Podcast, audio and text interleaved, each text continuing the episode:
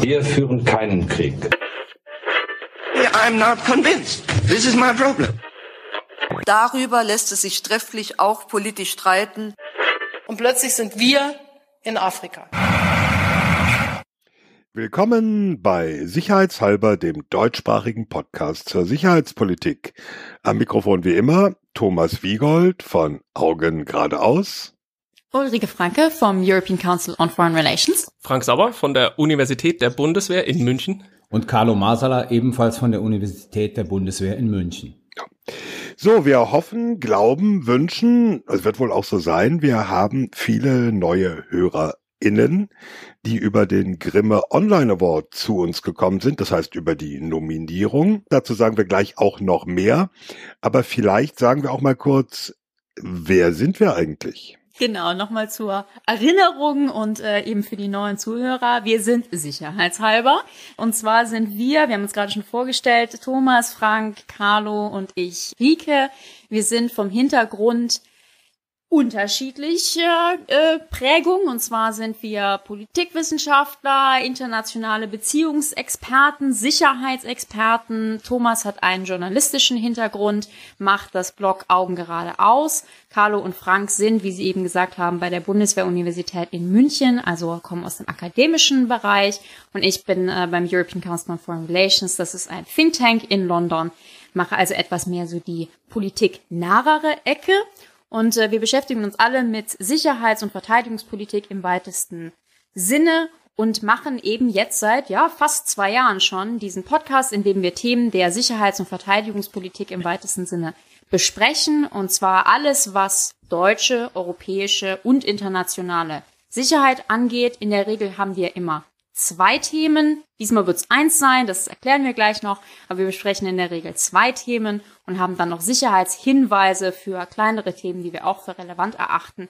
Genau, und alle drei Wochen im Schnitt ähm, versuchen wir diese Themen der Sicherheitspolitik, die, wie wir finden, teilweise in der öffentlichen Diskussion ein bisschen zu kurz kommen, nochmal zu erklären, zu diskutieren auf eine Art und Weise, die hoffentlich auch unterhaltsam für die Hörer ist. Wir sollten aber noch sagen, wir sind ziemlich unabhängig. Nicht nur ziemlich. Ja, wir sind völlig unabhängig. 100% unabhängig. Wir dürfen sagen, was das, wir wollen. Das erklären wir jetzt aber noch mal ganz kurz. Also ich bin Journalist, der sich selbst finanziert. Ich bin eh unabhängig. Warum seid ihr unabhängig? Carlo und ich sind unabhängig, weil wir ähm, Wissenschaftler sind, beschäftigt bei der Universität der Bundeswehr in München und äh, das ist eine zivile Universität, an der allerdings die Offizier, Anwärterinnen und Anwärter der Bundeswehr studieren und äh, Carlo und ich geben hier unsere private Meinung wieder, von der wir allerdings glauben, dass sie durch unsere berufliche Beschäftigung mit den Themen ähm, ja fundiert ist und dass wir deswegen hierzu was beitragen können. Genau, ich bin mit genau derselben Logik unabhängig. Ich arbeite ähm, bei, einem, bei einem Forschungsinstitut oder einem sogenannten Think Tank, ähm, spreche hier aber auch komplett in eigener äh, Kapazität und äh, auch meine Meinungen und sonstiges basieren sich ausschließlich auf äh, meiner Forschung und dem, was ich so lese und denke und tue. Und ein Satz noch, ECFR, also European Council on Foreign Relations, ähm, dein Arbeitgeber, Rike, hat uns zu Beginn in den ersten neun Folgen, nochmal vielen Dank an dieser Stelle, ein bisschen unterstützt, indem uns geballte Woman Power äh, zur Verfügung gestellt wurde. Das ist inzwischen nicht mehr der Fall. Also auch diese Kooperation hat aufgehört und wir stehen jetzt vollständig schon seit wie viel? 18, 19 Folgen auf eigenen Beinen. Genau. Das ist ein richtiges Herzensprojekt und wir machen das einfach, weil wir das wichtig finden und Spaß So macht. ist es. So. Genau, und dann leite ich jetzt mal über. Rike hat es bereits eben erwähnt. Ähm, vor ungefähr drei Wochen hat es uns wie der Blitz getroffen, als wir erfuhren, dass das Grimme-Institut uns in der Kategorie Information für den Grimme Online Award nominiert hat, was wir als eine besonders große Ehre empfinden. Der Grimme Online Award, da werden acht Preise vergeben und wir hoffen sehr, dass die Jury sich vielleicht dazu entscheidet, uns einen der Preise zu verleihen. Aber ihr könnt uns auch dabei helfen, einen der Preise des Grimme Online Awards zu gewinnen, denn es gibt einen sogenannten Zuschauerpreis. Jeder von euch, der glaubt, dass Sicherheitspolitik, äh, das Sicherheitspot einen Grimme Online Award verdient hat, und wir hoffen, dass das ganz, ganz viele sind, der hat die Möglichkeit unter www.grimme-online award.de slash voting für uns seine Stimme abzugeben. Ich wiederhole nochmal www.grimme-online-award.de slash voting. Dort kann man seine Stimme für Sicherheitspot abgeben und zwar bis zum 14. Juni um Mitternacht. Wir bedanken uns schon mal im Voraus. So ist das. So, das war jetzt, äh, muss ich sagen, mehr Vorrede, als wir sonst haben, aber wir haben ja auch einen guten Grund dafür. Und äh, wir hoffen einfach, dass die neuen Hörerinnen und Hörer da jetzt mit im Boot sind. Dann können wir nämlich auch gleich thematisch loslegen. Wir zeichnen diese Folge ja auf am 6. Mai, nicht wie geplant am 11. Mai. Und das hat auch einen Grund, der sehr viel mit unseren Hörerinnen und Hörern zu tun hat. Nämlich seit einigen Tagen haben wir in Deutschland, in denen, die sich für, unter denen, die sich für Sicherheitspolitik interessieren, eine Debatte über die sogenannte nukleare Teilhabe. Was ist das? Was soll das? Warum reden wir darüber? Das werden wir in dieser Folge vertiefen. Das ist auch unser einziges Thema heute auf das wir etwas detaillierter eingehen wollen. Schon nächste Woche planen wir dann die nächste Folge, dann aber auch zu einem Thema, das dann wiederum aktuell sein wird. Ich sag mal erst nur Drohnen. Mehr sage ich im Moment dazu nicht. Warum reden wir über die sogenannte nukleare Teilhabe und was ist das? Kurz äh, ein, ein Blick auf den Stand der Dinge. Wir hatten im April, so gegen Ende April, schon eine erste öffentlichkeitswirksame Debatte und Wahrnehmung. Da hat nämlich die Verteidigungsministerin Annegret Kramp-Karrenbauer eine Entscheidung öffentlich gemacht, die nicht so überraschend kam, nämlich die Überraschung, äh, nein, nicht die Überraschung, die Ankündigung, dass als Ersatz für veraltete deutsche Kampfflugzeuge vom Typ Tornado äh, mehrere oder verschiedene zwei Typen neuer Kampfflugzeuge beschafft werden sollen. Zum einen weitere Eurofighter, das ist ein Kampfjet, den die Bundeswehr schon hat. Zum anderen aber auch amerikanische Kampfjets vom Typ F-18. Und warum amerikanische Kampfjets? Äh, das ist äh, dann ein wesentlicher Punkt in der Debatte, weil die nämlich, wie bisher der Tornado, dafür vorgesehen werden sollen, US-Atombomben, die in Deutschland lagern, im Kriegsfall ins Ziel zu bringen. Das ist nämlich diese sogenannte nukleare Teilhabe. Deutschland hat keine eigenen Atomwaffen, aber in Deutschland lagern amerikanische Atombomben und deutsche Piloten würden die mit deutschen Flugzeugen transportieren und abwerfen. Warum das so ist, was das bedeutet, dazu gleich noch mehr. Das war aber nur der erste Schritt dieser Debatte. Und dann hatten wir am vergangenen Wochenende, das war dann ein richtiger Knaller, die Aussage des SPD-Fraktionsvorsitzenden Rolf Mützenich. Der hat nämlich in einem Interview mit dem Berliner Tagesspiegel so ein bisschen äh, ja unvermittelt muss man schon fast sagen, erklärt, dass aus seiner Sicht und damit aus Sicht der SPD Fragezeichen diese nukleare Teilhabe überholt ist und dass die US-Atomwaffen aus Deutschland abgezogen werden sollten.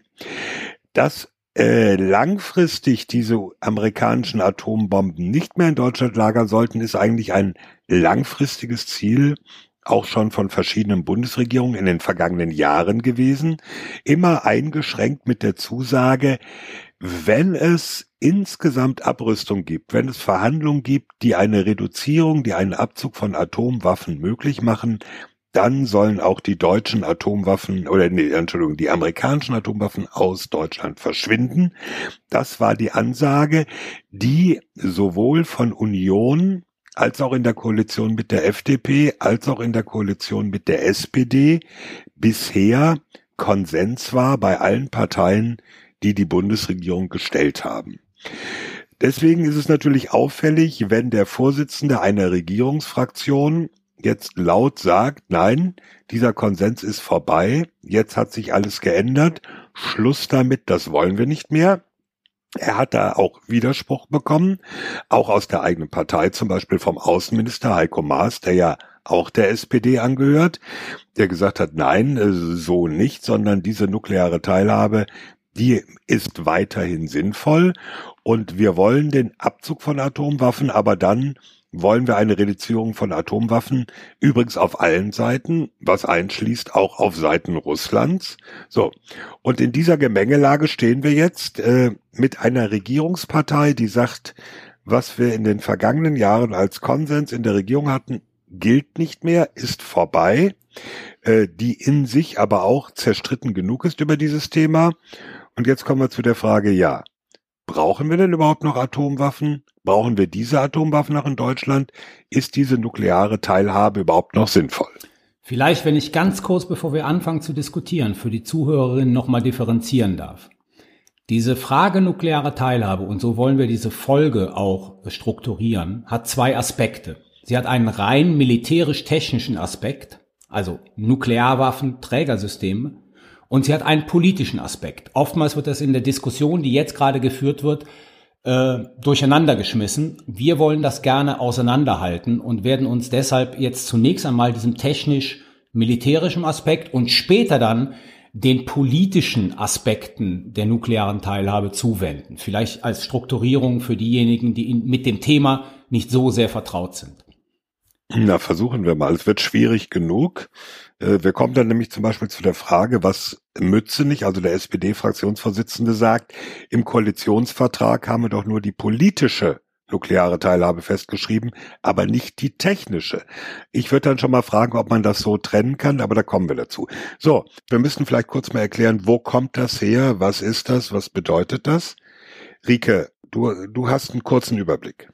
Genau, also worum geht es überhaupt erstmal? Äh, die Amerikaner, also ähm, die US-Streitkräfte haben Atomwaffen. Ähm, und es ist nicht nur so, dass sie eben selber ihre Atomwaffen in den USA stationiert haben und auf, sagen wir mal, Atom-U-Booten, sondern es gibt eben innerhalb Europas auch fünf Länder, auf deren Grund und Boden auch amerikanische Atombomben liegen. Und zwar geht es hier um Italien, Belgien, Deutschland, die Niederlande und die Türkei.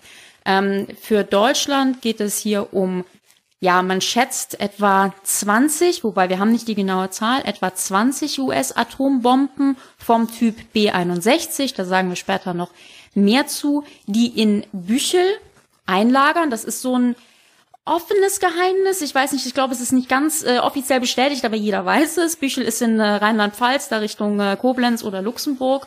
Und auf diesem äh, Fliegerhorst liegen eben US-Atombomben, die es geht hier um Fliegerbomben, die im Zweifel von deutschen Piloten in deutschen Flugzeugen, nämlich eben die aktuell diesen Tornados, äh, transportiert und eben auch abgeworfen werden könnte. Und diese ganze Geschichte ähm, geht schon, äh, gibt schon relativ lange. Also wir haben äh, tatsächlich seit 1955 kamen die ersten flugzeuggestützten Nuklearwaffen der USA nach Deutschland ähm, und in den Jahren danach hat sich dann eben das Prinzip der nuklearen Teilhabe entwickelt, äh, das eben davon ausgeht, dass amerikanische Waffen von europäischen Soldaten und europäischen Systemen ähm, im Zweifel oder im Extremfall eingesetzt äh, werden können. Das ist so erstmal ganz grundsätzlich, worüber wir reden. Perfekt. Und jetzt haben wir so ein bisschen den historischen Hintergrund und jetzt sage ich noch ein paar Takte äh, zu diesen Bomben und zu den Trägersystemen, damit man diese militärische Komponente besser versteht. Weil wenn man sich über Sinn und Unsinn nuklearer Teilhabe eine Meinung bilden will, dann muss man, glaube ich, verstanden haben, äh, was es mit diesen Dingen im Detail auf sich hat. Also Rika hat gesagt, diese Bombe ist die sogenannte B-61. Das ist eine sehr alte äh, Bombe aus dem US-Arsenal, die insgesamt in zwölf Varianten vorliegt. Ähm, wir wissen nicht genau, was in Büchel liegt. Die Vermutung ist, es ist B614. Ähm, warum ist das wichtig? Weil je nachdem, welche Variante da liegt, können die unterschiedliche Sprengkräfte haben. Also die B61 hat ähm, so eine Funktion, die nennt sich Dial a Yield. Also äh, da ist ein Drehknopf dran, mit, an dem kann man drehen und dann kann man quasi die Sprengkraft einstellen dieser Bombe. Und in der Regel sind das vier Stufen. Und die reichen im, im mindesten Falle könnte es 0,1 Kilotonnen ähm, sein und im größten Fall 170 Kilotonnen. Was sind Kilotonnen? Kilotonnen heißt hier TNT-Äquivalent. Also man nimmt 1000 Tonnen TNT und packt die sozusagen auf einen großen Berg und zündet die an, dann hat man eine Kilotonne Sprengwirkung. Und das ist sozusagen das, das Äquivalent ist das, was diese, da, also da, damit misst man äquivalent die Sprengkraft von Atomwaffen. Das heißt noch nicht, welche Zerstörung die anrichten, weil da kommen tausend andere Dinge ins Spiel, die Bodenbeschaffenheit, in welcher Höhe die Waffe detoniert und so. Das ist ja jetzt aber erstmal egal. Warum ist es wichtig zu wissen, dass wir uns in diesem Bereich bewegen? Weil es immer noch gigantische Explosionen sind. Also sagen wir mal, eine eine Kilotonne oder selbst 0,1 Kilotonnen wäre immer noch Faktor 10 mehr als die größte konventionelle Bombe, die es gibt. Also selbst wenn wir davon ausgehen, dass eine von diesen B61 mit der absolut minimalsten Sprengwirkung, die sie entfalten kann, gezündet wird, wäre das immer noch zehnmal mehr als alles, was man konventionell machen kann zurzeit. Darf ich ganz kurz was sagen, Frank? Als, als Vergleichsmaßstab. Hiroshima ja. und Nagasaki hatten 15 Kilotonnen. Genau. Genau. Hiroshima und Nagasaki hatten 15 Kilotonnen ungefähr. Ähm, und das heißt, ja, wenn man, wenn wir uns hier bewegen, wenn es die B614 wäre, wären wir quasi in einem Bereich von 0,3 bis 50. Also entweder, entweder ein Fünfzigstel oder ungefähr drei bis viermal mehr als die Sprengwirkung von Hiroshima damals. Das sind jetzt konkret die, die in Büchel liegen. So. Die sollen modernisiert werden. Deswegen habe ich gesagt, es gibt zwölf Varianten. Die Variante 12, die B6112, ist die modernste. Ähm, das ist für diese Bomben in Büchel, soweit man weiß, noch nicht geschehen. Das heißt, das wäre auch noch eine Sache, wenn die da weiterliegen, die geschehen müsste in der nahen Zukunft. Die würden dann also da rausgeholt, auf dem Flugzeug verladen, in die USA geflogen, da modernisiert und dann wieder zurückgeflogen und wieder eingelagert. Rike, du guckst so fragend. Ich, weil ich dachte, ich hatte das, ich hatte das gelesen und ich dachte, ähm, zumindest zum Teil wäre das, glaubt man, doch schon passiert, weil es irgendwie mal so zwei Tage gegeben hätte, wo tatsächlich Deutschland atombombenfrei war. Was die ist da passiert? neulich mal geflogen, genau. aber es ist ziemlich sicher, dass es nicht die, die Modi also dieses Life Extension Program war und dass es nicht B6112 Upgrade war. Du könntest sie, glaube ich, zurzeit nicht auf B6112 upgraden, weil der Tornado sie dann nicht mehr verbringen könnte. Und wir haben ja noch kein Nachfolgegerät für den Tornado. Also du okay. würdest dann im Prinzip sozusagen Waffe und Trägersystem inkompatibel. Das heißt, das heißt, wenn sie modernisiert werden, wären wir eh schon draußen aus der nuklearen Ja, wir haben ausgestiegen aus, aus Versehen. Das ist auch eine Art und Weise. Das ist so, kennt man vom Computer zu Hause so, Upgrade gemacht, oh verdammt, Drucker geht nicht mehr. Jedenfalls, ähm, was wird, was wird da gemacht? Ähm, diese, die alten Systeme waren so, dass die hatten hinten so starre kleine Flügelchen und einen Fallschirm und sind dann im Prinzip so nach dem Abwurf so ins Ziel gependelt. War natürlich sehr ungenau. Dieses Upgrade auf B6112 würde bedeuten, dass man so ein elektronisch, äh, elektronische Bauteile ähm, äh, in die Bombe verbaut und hinten so bewegliche kleine Tragflächen, so dass sie eben präziser ins Stil, äh, Ziel steuern kann. Mehr Präzision bedeutet, ich brauche geringere Streng Sprengwirkung. Ne? Ist klar, wenn ich näher ans Ziel rankomme, muss ich nicht so einen riesen Knall machen. Dass selbst der kleinste Knall von diesen Dingern immer noch irre groß ist und zu groß und wahnsinnig groß, haben wir ja gerade geklärt, weil wir über Sprengwirkung gesprochen haben. Wir müssen aber eins noch, entschuldige, wenn ich da mal reingrätsche, wir müssen ja. eins noch sagen. Wir reden trotz allem nicht über diese großen Interkontinentalraketen Richtig. mit ihren Sprengköpfen, die ja. also sozusagen äh, die halbe USA oder andersrum halb Russland in Schutt und Asche legen, ja. sondern wir reden über sogenannte taktische Nuklearwaffen. Das heißt also für ein naja, so, so verrückt das klingt, äh, begrenzten Einsatz auf dem Gefechtsfeld. Genau, also da, kann ich vielleicht zwei Sätze dazu sagen. Also es ist tatsächlich so, dieser Begriff taktische Nuklearwaffe ist sehr unscharf, aber es gibt eine ganz gute äh, Gerichtgröße, die man sich im Kopf behalten kann, und das ist die sogenannte Low-Yield-Klasse, also Nuklearwaffen mit geringer Sprengkraft und da alles bis 20 Kilotonnen gilt als 20 Kilotonnen, ja. Also, also größer als Hiroshima. Gilt als Low Yield. Und diese Waffen sind, es sei denn, man dreht sie mit Dialer Yield wirklich sehr, sehr hoch, sind Nuklearwaffen mit geringer Sprengkraft. Zumindest in dieser Welt der Nuklearwaffen, wo eben geringe Sprengkraft immer noch unendlich viel ist, ja. Also, äh, das, das ist vielleicht wichtig, aber du hast vollkommen recht. Ähm, die sind dazu da, über sehr begrenzte Distanzen nur verbracht zu werden und eben nicht diese ganz großen Explosionswirkungen zu entfalten, wie eben zum Beispiel äh, nukleare Sprengköpfe, die man mit einer Interkontinentalrakete verbringen würde. Genau. Carlo wollte noch was sagen. Ja, ganz kurz ergänzend. Also ich finde den Begriff, den man früher benutzt hat, einfach präziser in dem Sinne, weil er sagt, wozu diese Waffen da sein sollen. Es sind Gefechtsfeldwaffen, wie Thomas gerade eben ja. sagte. Das heißt, die Idee war es, mit diesen Waffen den Vorstoß russischer oder Warschauer Pakttruppen aufzuhalten, indem man ganz einfach ein begrenztes Gebiet nuklear verseucht. Das war der Sinn dieser Waffen. Deswegen, sie werden fürs Gefechtsfeld eingesetzt. Genau. Also Warschauer Pakt ist ein super Stichwort. Es zeigt im Prinzip so, aus welcher Zeit das alles kommt. Ja, also das ist alles relativ alt. Äh, die Bomben sind alt und auch die Trägersysteme sind alt. Über die wollten wir auch noch ganz kurz reden. Also den, den Tornado, den haben wir jetzt schon verschiedentlich aufgerufen. Der ist im Prinzip eben jetzt an einem Punkt. Ähm, das sagen so die Experten. Ich bin da nicht tief genug drin, um das bewerten zu können, aber ich bin geneigt, es zu glauben. Die meisten sagen, wenn man den Tornado weiterfliegen lassen wollte, würde das teurer, als wenn man ein neues Flugzeug kauft. Und jetzt stehen eben zwei im Raum. Das eine ist die F-18, ähm, hat Thomas bereits eingangs genannt, und das andere ist die F-35. Es scheint so zu sein, als ob man sich für die F-18 äh, Thomas hat äh, Thomas hat Kaffee bekommen zwischendrin. Es äh, scheint Kuss. so aus und ein Kuss. Es scheint so zu sein, als ob man sich für die F-18 entschieden hätte, wenngleich die F-35 immer mal wieder aufgerufen wird. Trotzdem, also es gibt doch immer mal wieder Stimmen, die sagen, lasst uns F-35 kaufen. Ah, lass sag- uns das Thema jetzt mal nicht vertiefen. Ich will das da- gar nicht hochziehen, ich will nur ganz kurz sagen, ähm, weil wir über diese militärische Komponente reden. Also im Prinzip uns die Frage stellen, sind die aus einer militärischen Perspektive sinn sinnvoll? K kann man damit militärisch was machen? Und da hätte man natürlich mit dem Tornado grundsätzlich erstmal das Problem, ähm, da gibt's quasi den Witz, äh, mit dem Tornado können wir quasi nur Verbündete nuklear bombardieren. Also der hat gar keine Reichweite, die ausreichen würde, um irgendwo hinzukommen. Also beispielsweise ins Baltikum. Mit der F-18 geht das im, nur im allerbesten Falle. Also äh, das ist immer sehr schwierig mit diesen Reichweiten. Hängt natürlich auch davon ab, wie viel Nutzlast hängt da dran, wie viel Tanks führt man mit, kann man das Ding zwischendrin auftanken in der Luft und so. Mit der F-35 könnte es vielleicht knapp reichen. Ein wichtiger Punkt, den man wirklich rausstreichen muss, ist folgendes. Diese F-18, die jetzt gekauft werden soll, ist ja nicht die F-18, wie sie späte 70er Jahre mal entwickelt wurde, sondern ist im Prinzip die Neuauflage von diesem Flugzeug, die Super Hornet, die in den späten 90ern konzipiert wurde und 2001 Block in 3. Block 3, ja, die in 2001 in Dienst gestellt wurde.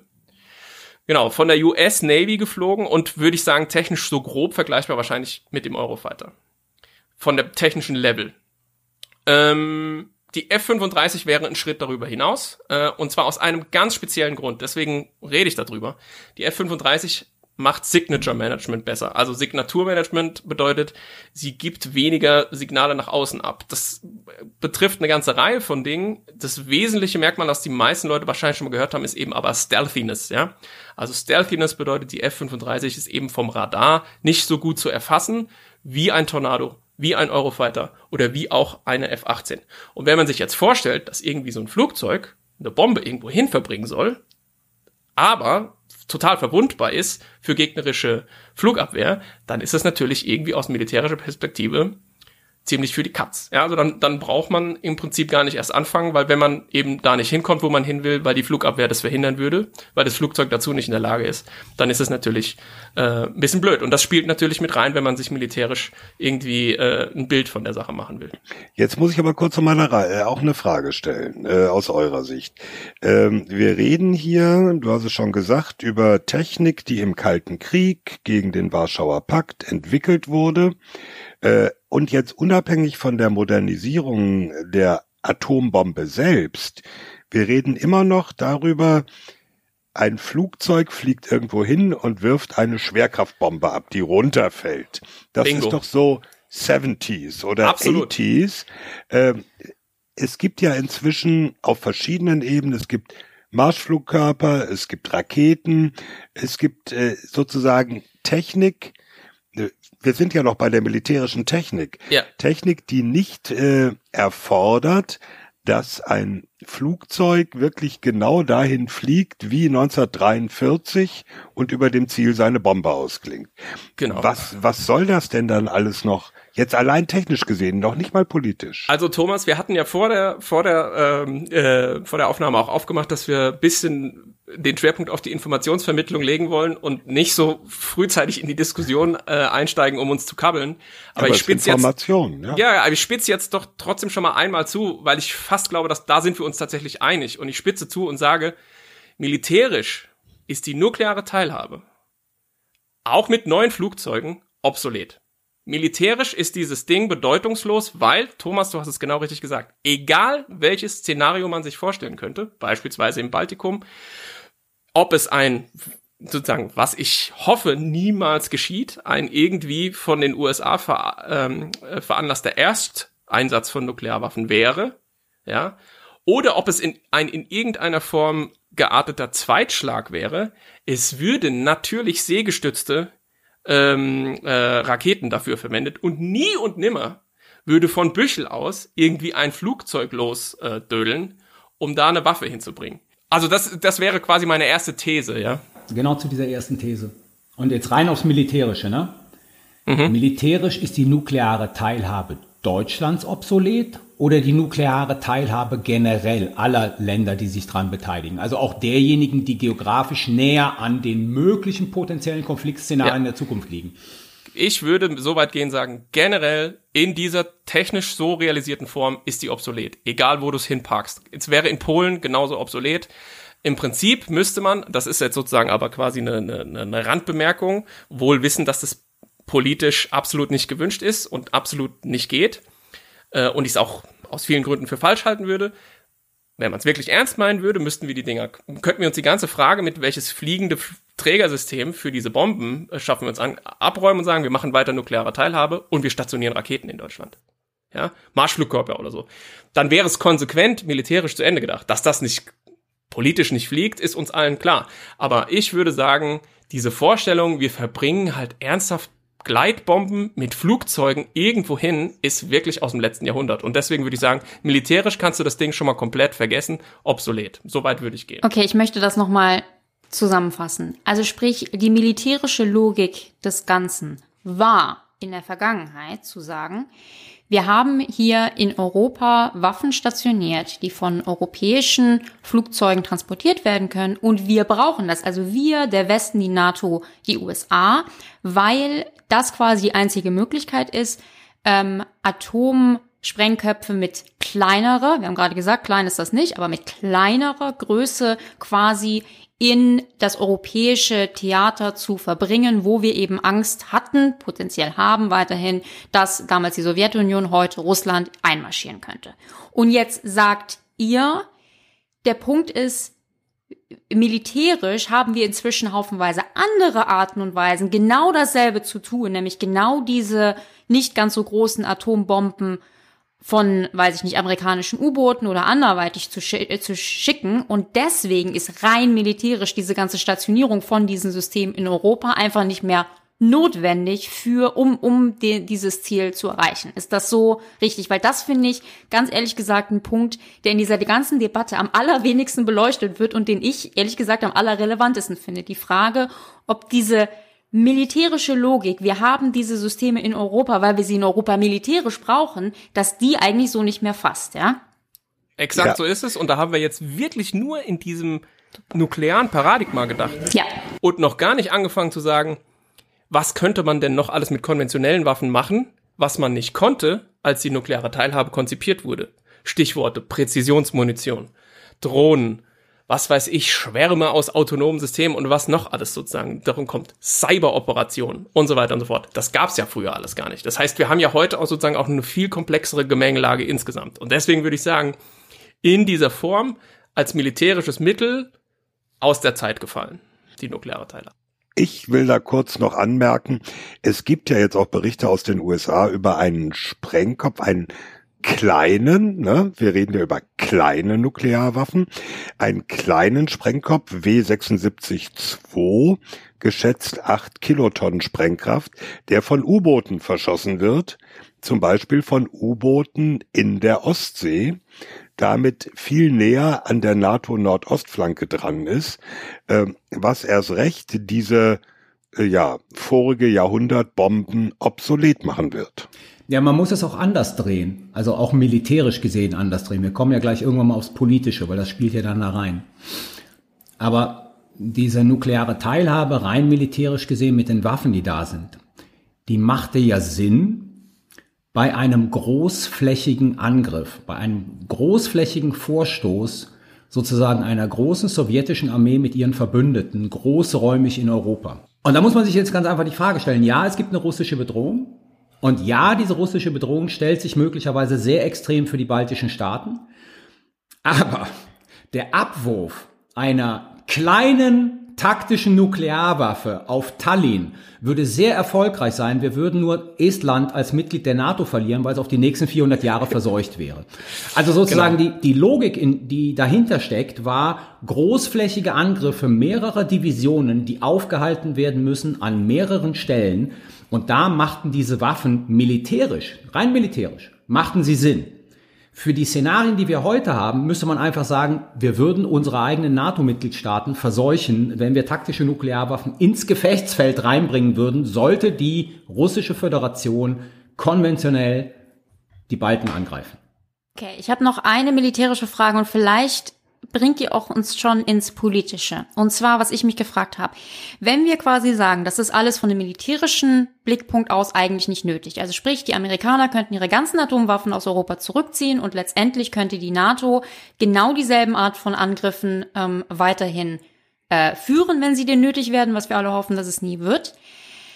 Was ich mich noch frage, können wir uns ein militärisches Szenario vorstellen, in dem die Tatsache, dass diese Systeme in Europa sind, beziehungsweise vor allen Dingen von europäischen Soldaten und Flugzeugen verbracht werden, dass das irgendwie militärisch vorteilhaft ist? Also was ich mich gefragt habe, ist, können wir uns ein Szenario vorstellen, in dem quasi die Amerikaner sagen würden, wir wollen dafür irgendwie keine rein amerikanischen Systeme einsetzen von amerikanischen U-Booten, sondern es ist militärisch irgendwie besser, wenn das von Europäern ist? Oder sind wir da schon komplett in der politischen Frage?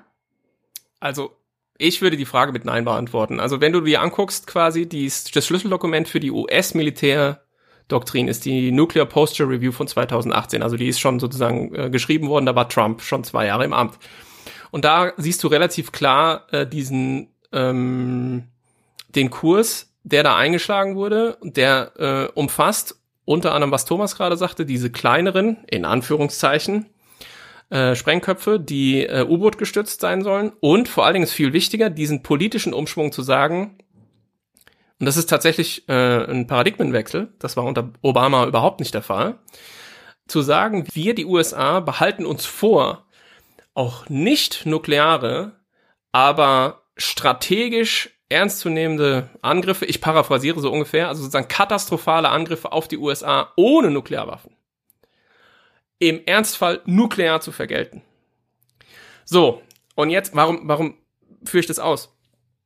Die Vorstellung, dass eine deutsche Bundesregierung, wenn, sagen wir mal, ein, Cy ein Cyberangriff ähm, die USA sechs Tage lahmlegt und ihnen das Stromnetz abschaltet oder so und die USA meinen ausgemacht zu haben, den Urheber in Russland, der vielleicht gleichzeitig im Baltikum steht. So, und wir konstruieren jetzt irgendein Szenario. Und eine US-Regierung würde sich dazu entscheiden, hier dann im Baltikum mit Nuklearwaffen vorzugehen. Dann würde, würde, also mal davon abgesehen, dass die Trump-Regierung nicht in Deutschland anrufen würde und sagen, könnt ihr mal bitte nach Büchel äh, gehen, eine von diesen Bomben rausholen und die dahin fliegen. Es würde natürlich keine Bundesregierung machen.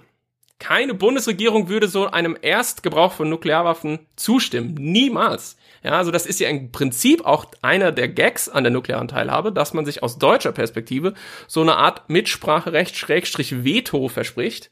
Und das ist eben ja, ja genau, ja. weil das ein Zwei-Schlüssel-Prinzip ist und deswegen ne, äh, ist es eben wichtig, sich anzugucken, wie die US-Position sich ver ver äh, verändert hat und an der kannst du eigentlich ablesen diese diese Entkopplung, die eben besagt, wenn wir das wollten, könnten wir das selbst und machen es dann auch selbst und machen uns natürlich nicht abhängig von der deutschen Bundesregierung. Also, Frank hat Recht und Frank hat Unrecht. Frank hat recht, was die amerikanische Nuklearstrategie angeht. Frank hat recht, was sozusagen der Blick auf die nukleare Teilhabe angeht. Weil die nukleare Teilhabe spielt eine Rolle in der NATO-Nuklearstrategie und nicht in der amerikanischen Strategie. Sie ist also Teil der NATO-Nuklearstrategie. Das heißt, wenn, es war schon immer so, wenn die Amerikaner sich entscheiden, eine Interkontinentalrakete auf äh, Russland abzuschießen, äh, äh werden sie die Deutschen nicht fragen. Sondern es ging darum, im Bündnisfall, also wenn Artikel 5 ausgerufen wird und wir befinden uns in einem umfassenden Krieg gegen irgendjemanden, dann greift sozusagen auch die NATO-Nuklearstrategie, die natürlich massiv von den Amerikanern dominiert wird, aber dann greift nur die nukleare Teilhabe. So, das ist im Rahmen der Hätte NATO. ich klarer machen müssen. Stimmt. Ja, habe ich, das stimmt, genau. Ich möchte noch kurz, ehe wir jetzt wirklich in das Politische kommen, kurz noch eine technische Anmerkung machen. Das Ganze ist ja nicht zuletzt dadurch hochgekommen oder kulminiert, dass diese Beschaffungsentscheidung äh, vor einer Woche oder zehn Tagen bekannt gegeben wurde, also mit den F-18.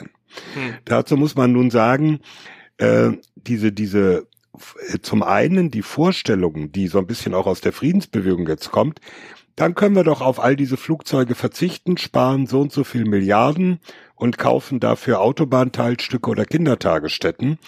Die ist äh, natürlich ein bisschen, äh, ich sag mal, ein bisschen merkwürdig, weil äh, ja, die Flugzeuge, die beschafft werden sollen als Ersatz für den Tornado, sind auch für die nukleare Teilhabe vorgesehen, aber eben nicht allein für die nukleare Teilhabe. Für die Luftwaffe spielt, da hatten wir ja auch schon drüber gesprochen, die Beteiligung an elektronischer Kriegführung aus der Luft eine ganz wesentliche Rolle, was auch ein Grund ist, warum die Luftwaffe so gern die F-18 beziehungsweise eine Variante davon haben möchte. Also man soll jetzt nicht glauben, selbst wenn morgen die Bundesregierung die nukleare Teilhabe für abgeschafft erklärt, dass deswegen keine Flugzeuge gekauft würden und man soll auch nicht glauben, dass deswegen keine F-18 gekauft würden. Das muss man vielleicht auch noch mal ganz klar so sagen. So und der zweite Punkt, da müssen wir in der Politik auch noch drüber reden. Wenn die Deutschen sagen, alle Atomwaffen der USA raus aus Deutschland, macht Büchel Atomwaffen frei, äh, heißt das auch nicht zwingend, dass die USA sagen, ja, sehen wir ein, wir fliegen die wieder nach Fort Eglin und legen sie uns da noch nicht mal in Tresor, sondern in die Vitrine, weil die so Vintage-Waffen sind, sondern äh, die, die Frage ist natürlich, ob dann nicht andere europäische Staaten, ich könnte mir einen in Richtung Osten vorstellen, einen etwas größeren, sagen, hey, wenn die Deutschen nicht wollen, dann hätten wir doch gerne. Jetzt sind wir beim politischen Bereich. Jetzt sind wir im politischen Teil. So, das also wollte ich nur sagen, müssen wir auch noch drüber reden. Ja, dann ja. lass uns darüber mal reden. Äh, ich finde es gut, dass du das nochmal aufgerufen hast mit den Flugzeugen und wir sollten hier auch tatsächlich einen Strich drunter machen. Wir wollen nicht besprechen, was das bessere Flugzeug ist. Das ist Nein. wirklich nochmal ein anderes Thema. Wir reden ja. hier Sinn und Unsinn nuklearer Teilhabe äh, ob da jetzt irgendwie die F-18 oder die auch nicht zertifiziert ist für diese Bomben im Übrigen, ja, so wie der ja. Eurofighter auch nicht. Ja. Und das dauert dann alles noch und so. Das ist nochmal eine andere Diskussion. Ich will nur versuchen, sozusagen jetzt die Überleitung zu machen, indem ich vielleicht den Strich drunter ziehe und sage, militärisch sind wir uns einig. Oder habe ich jetzt irgendwie so den Eindruck, sind die, ist es bedeutungslos, hast du es, glaube ich, genannt vorhin, Rege. Das fand ich sehr, fand ich sehr gut. Aber es hat ja einen Grund, dass dieses äh, Konzept so viele Jahrzehnte auf dem Buckel hat. Und es hat auch einen Grund, dass es einen derartigen Furor quasi auslöst in der Regierungskoalition und in der SPD, wenn man, wenn man an diese Sache jetzt rangeht, weil es offensichtlich ja politisch extrem bedeutsam ist. Und damit äh, meine ich tatsächlich politisch nach innen in die NATO und nicht etwa nach außen. Weil auch diese Zuspitzung werdet ihr mir vielleicht erlauben an dieser Stelle. Da wir festgestellt haben, militärisch ist es weitestgehend bedeutungslos, würde ich sagen, auch die Abschreckungswirkung und über Abschreckung wollen wir jetzt auch nicht im Detail diskutieren. Das ist ja das nächste sozusagen große äh, Thema, äh, Reizthema. Auch Haben wir doch auch schon gemacht. Haben wir ja schon gemacht. Aber Fakt ist, eine Waffe, die ich nicht wirklich sinnvoll militärisch einsetzen kann, hat auch keine abschreckende Wirkung. Sprich, der Putin weiß im Zweifel, dass da sozusagen die äh, seegestützten Marschflugkörper, äh, die seegestützten ähm, ballistischen Raketen irgendwie einsetzbar sind und nicht irgendwelche Flugzeuge, die aus Büchel kommen. Insofern auch da würde ich sagen, äh, da ist nicht viel zu holen. Aber nach innen, mit Blick auf die NATO und die Kohäsion und die Allianz und was diese Waffen da bedeuten, da, äh, da muss man drüber reden und da spielt politisch die Und Musik. das ist auch ein Teil der Abschreckung, Frank. Deswegen hat es möglicherweise auch eine Auswirkung auf Abschreckung. Ja, so über Bande meinst du genau, sozusagen, ja? Richtig. Weil man sich in der Allianz so genau, schön einig ist. Genau. Ähm, okay, fair enough, ja. Ich, okay. ich finde auch, du hast ein, also meines Erachtens nach ein bisschen zu sehr ähm, so getan, nur weil etwas militärisch nicht nötig ist, und ich glaube, da sind wir uns einig, man braucht die nukleare Teilhabe, die Stationierung dieser Systeme in Europa nicht für die Art von militärischen Einsätzen, die wir uns vorstellen können. Das heißt aber nicht, dass sie nicht einsetzbar sind. Ne? Also so man, man, nur weil etwas quasi nicht mehr irgendwie jetzt ge spezifisch gebraucht wird, ist es ja nicht so, als könnten wir uns nicht vorstellen, dass es auch eingesetzt wird, wenn das Sinn macht. Also quasi ist es so ein bisschen doppelt gemoppelt, aber es ist nicht deswegen komplett ähm, nicht vorstellbar. Bist du da anderer Meinung? Doch, es ist, also aus meiner Sicht ist es nicht vorstellbar. Also, Interessant, okay. Äh, es ist ja politisch absolut ausgeschlossen. Absolut ausgeschlossen. Also nicht Das- so wie äh, naturgesetzmäßig ausge ausgeschlossen, aber so ausgeschlossen, wie etwas politisch nur sein kann. Dass irgendwie aus Büchel ein Flugzeug startet mit einer Atombombe dran und quasi ein Ersteinsatz von Nuklearwaffen stattfindet in dieser Form. Das ist politisch an, an, der, an der Grenze zu nicht vorstellbar. Aber so. das Szenario, ähm, äh, es tut mir leid, es ist immer Russland. Russland greift Europa nuklear an. Europa will sich mit einem Nuklearschlag verteidigen. Da ist es doch genauso vorstellbar. Nein, da Nee? ist es überhaupt nicht, nicht? vorstellbar.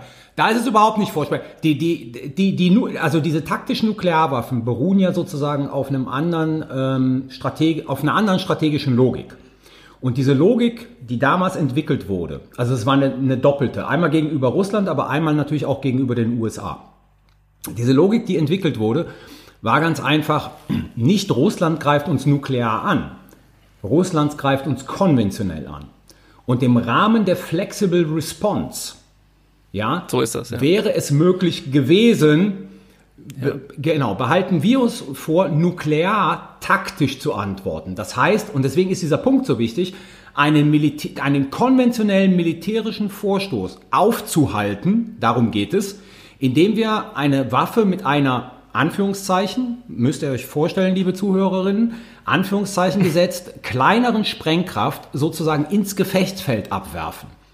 Ja, das ist nicht diese, dieser Erstschlag, von dem wir reden, also der First Strike, wo die Vereinigten Staaten sagen, so, eine ICBM, also eine Interkontinentalrakete mit einem Zehnfach-Sprengkopf drauf, wird jetzt sofort nach Moskau rübergeschickt, um sozusagen Moskau in Schutt und Asche zu legen. Darum geht's nicht. Genau, das war früher so bei der massiven Vergeltung unter Eisenhower und irgendwann hat man dann auf diese flexible Vergeltung umgestellt und weil man konventionell zahlenmäßig unterlegen war, der Roten Armee hat man gesagt, okay, wir nehmen diese kleinen Nuklearwaffen dazu, sodass wir das quasi ausgleichen können. Das wäre das Szenario Erstgebrauch und die andere Variante wäre ja quasi ein Zweitschlag. Und den Zweitschlag willst du ja eigentlich nie ausführen. Also das ist auch eine Sache, die glaube ich oft nicht wirklich verstanden wird.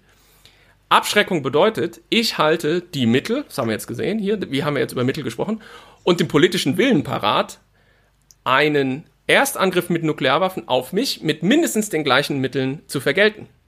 Ab dem Punkt, wo dieser Erstschlag stattgefunden hat, kollabiert diese Logik. Wir wissen eigentlich gar nicht, was passiert, wenn wirklich mal jemand Nuklearwaffen einsetzt, weil das nur zweimal in der Geschichte passiert ist, Hiroshima und Nagasaki, und da hat es einen Staat gemacht gegen einen anderen Staat, der keine Nuklearwaffen hatte. Also diese gesamte Abschreckungslogik hat den Sinn, den Ersteinsatz zu verhindern.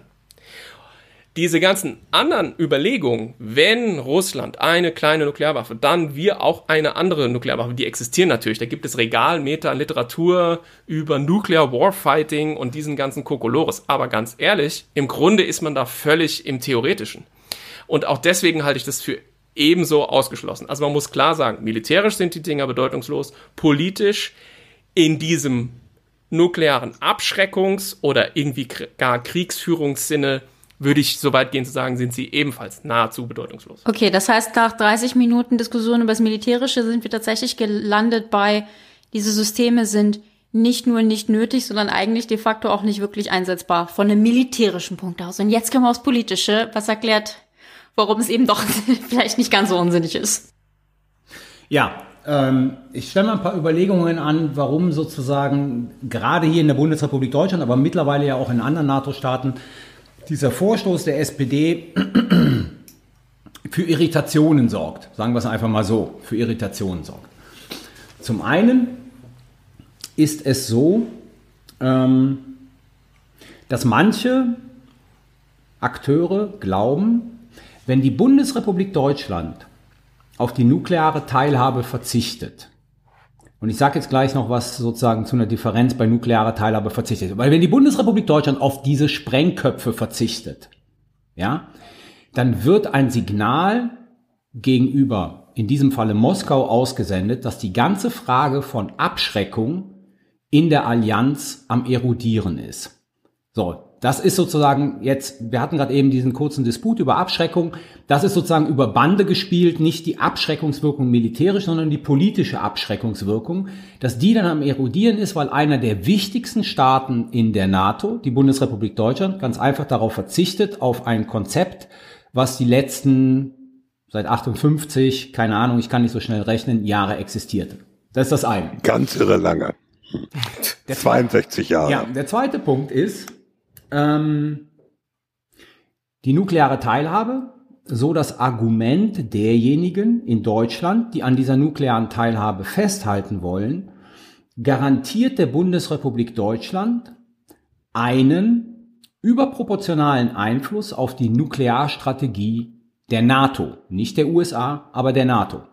Weil diejenigen Staaten, die sozusagen im Konfliktfall diejenigen wären, die amerikanische taktische Nuklearwaffen ins Gefechtsfeld bringen würden, haben auf die Entwicklung der Nuklearstrategie der NATO einen größeren Einfluss als all diejenigen NATO-Staaten, die über diese taktischen Nuklearwaffen nicht auf ihrem Boden verfügen. Also der, der Punkt ist, wir würden als Deutsche auf politischen Einfluss verzichten, wenn wir diese Nuklearwaffen vom Büchel abtransportieren würden. Rike. Stimmt das? Das ist, das finde ich eine ganz interessante politische Frage, weil ähm, wenn ich das richtig verstehe, dann ist ja genau dieses Argument, man hat mehr Einfluss, wenn man diese Waffen auf seinem Territorium stationiert hat, als wenn nicht. Das macht zwar so intuitiv Sinn, das ist aber, wird aber institutionell nicht gespielt. Ne? Also es gibt ja die nukleare Planungsgruppe innerhalb der NATO und da sind ja alle NATO-Alliierte bis auf Frankreich die keine Lust haben und eigene Atomwaffen, die sind da ja drin. Also sprich, dieses politische Argument ist zu sagen, wir haben mehr Einfluss, aber wir können es nicht wirklich beweisen, weil es ist nicht so, als gäbe es quasi einen Special, eine Special Gruppe nur von den ähm, Staaten, die Nuklearwaffen haben. Ist das so richtig oder wie drückt sich das aus? Wenn ich hinterher karten darf, Kanada ist ja auch mal dann das Beispiel. Also Kanada ist ja Teilnehmer an der nuklearen Teilhabe, hat aber keine US-Waffen auf kanadischem Territorium stationiert. Also Nein, also. Brauchen wir die Dinger nein, wirklich, kurz gesagt. Kanada ist nicht, also alle Staaten der NATO sind Mitglieder der sogenannten Nuclear Planning Group. Das ist richtig. Diese Nuclear Planning Group berät den Nordatlantikrat in Fragen der Nuklearstrategie des, äh, der NATO. So. Jetzt das Argument. Natürlich kann man ein institutionalistisches Argument spielen und sagen, naja, wir bleiben ja Mitglied der nuklearen Planungsgruppe. Wir machen es ja nicht wie die Franzosen und gehen da raus, sondern wir, wir sagen einfach nur, diese 20 oder 25 Nukes in Büchel sollen raus, aber wir gehen ja nicht aus der nuklearen Planungsgruppe raus. Jetzt würde ich dem entgegenhalten, naja, im NATO-Rat, also dem höchsten Entscheidungsgremium der NATO, sind auch alle Staaten gleich. Wer von uns Wer von uns würde denn glauben, dass die Vereinigten Staaten da nicht einen etwas größeren Einfluss haben? Als Montenegro. Als Montenegro zum Beispiel. Also von daher, das Argument ist ja unlängst sozusagen von Forschern ähm, des äh, Instituts für Friedens, IFSH, Friedens- und Sicherheitspolitik in Hamburg, ins Feld geführt worden. Ich halte das für ein sehr formalistisches Argument, weil das würde bedeuten, auch im NATO-Rat sind ja alle gleich, egal was sie militärisch dazu beitragen. Und da wissen wir alle, glaube ich, intuitiv, that's not true. Diejenigen Staaten, die militärisch potent sind, haben im NATO-Rat so ein bisschen mehr zu sagen als diejenigen Staaten, die militärisch etwas schwächer sind. So.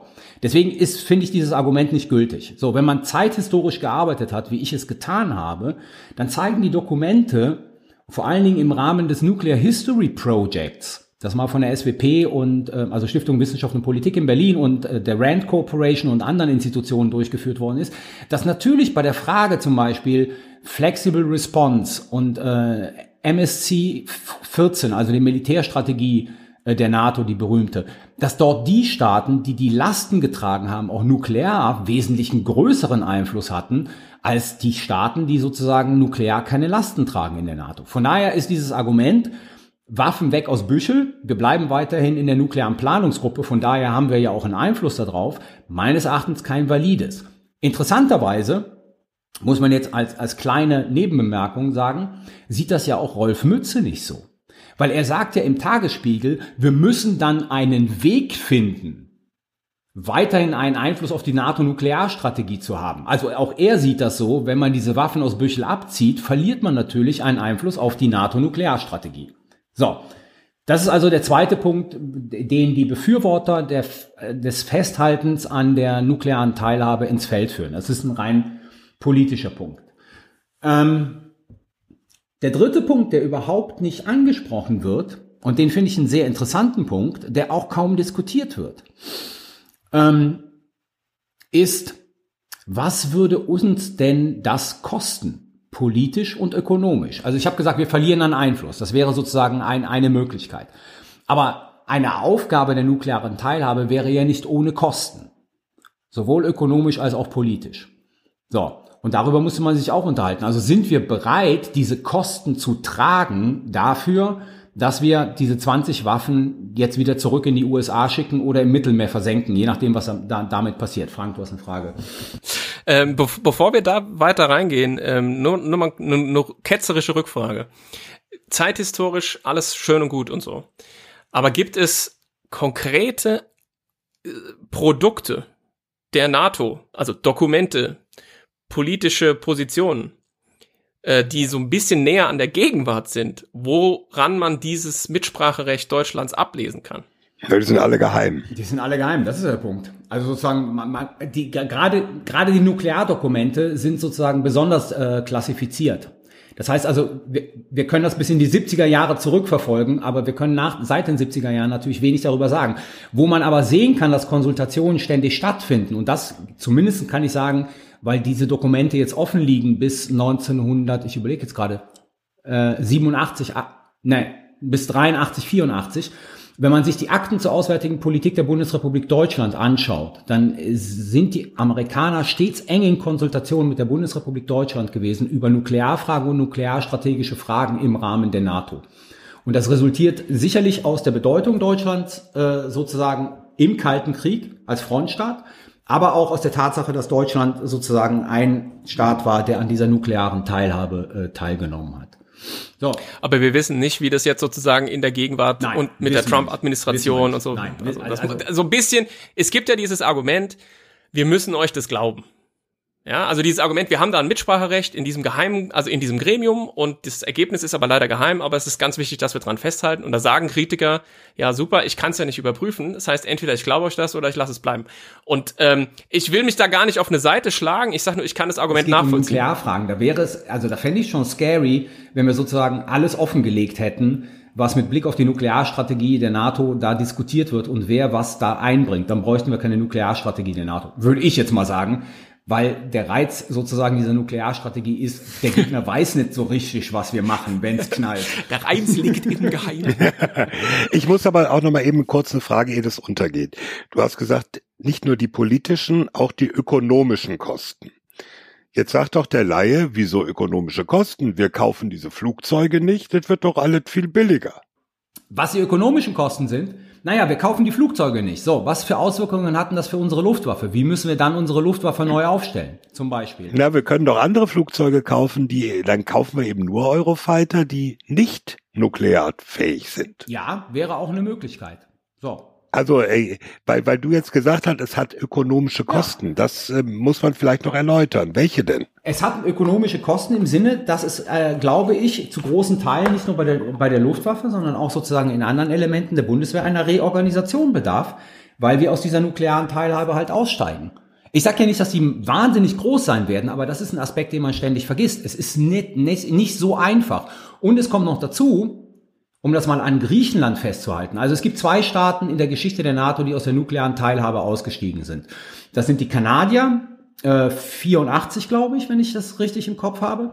Und das sind die Griechen, die eigentlich schon in den 80ern aus der nuklearen Teilhabe ausgestiegen sind, aber die letzten Bomben erst 2001 aus Griechenland rausgeschafft worden sind. Das hat für die Griechen auch sozusagen dann weiterhin ökonomische Kosten verursacht, diese Bomben zu lagern und zu halten, ohne dass sie sozusagen Teil der nuklearen Teilhabe waren. Also es gibt ökonomische Kosten dabei.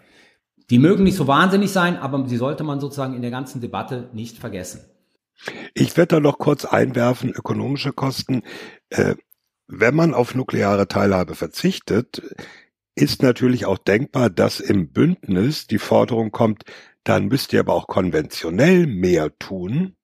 Dann reden wir nämlich über Artillerie, äh, über andere Dinge, ja. die vielleicht ein bisschen sparsam zurzeit äh, behandelt werden, die dann aber ein anderes Gewicht bekommen. Das meinte ich mit Reorganisation der Bundeswehr. Also sozusagen, mhm. wir müssen andere Schwerpunkte setzen, andere Sachen stärken, gegebenenfalls, und das kostet natürlich auch Geld. Also man soll sich keine Illusion machen, man spart dadurch nicht viel ein, sondern es könnte sogar noch mehr Kosten auf lange Sicht verursachen.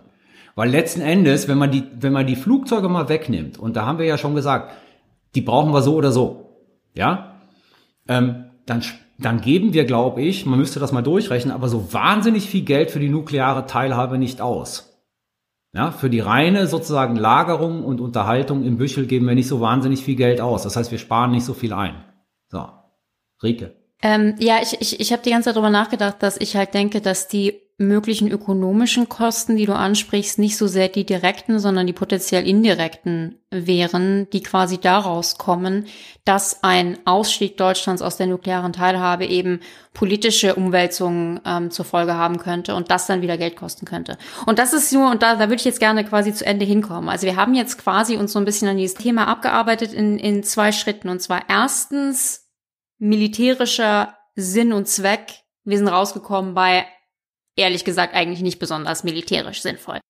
Und den politischen Zweck, das haben ja Carlo und Frank gerade ganz gut ausgearbeitet, zu sagen, naja, es kann einen politischen Zweck geben. Also es gibt ein gutes Argument dafür, dass es einen politischen Sinn hat, aber das ist relativ schwer zu beweisen und deswegen, ja, steht man so ein bisschen bei, man kann es glauben oder man kann es eben nicht glauben.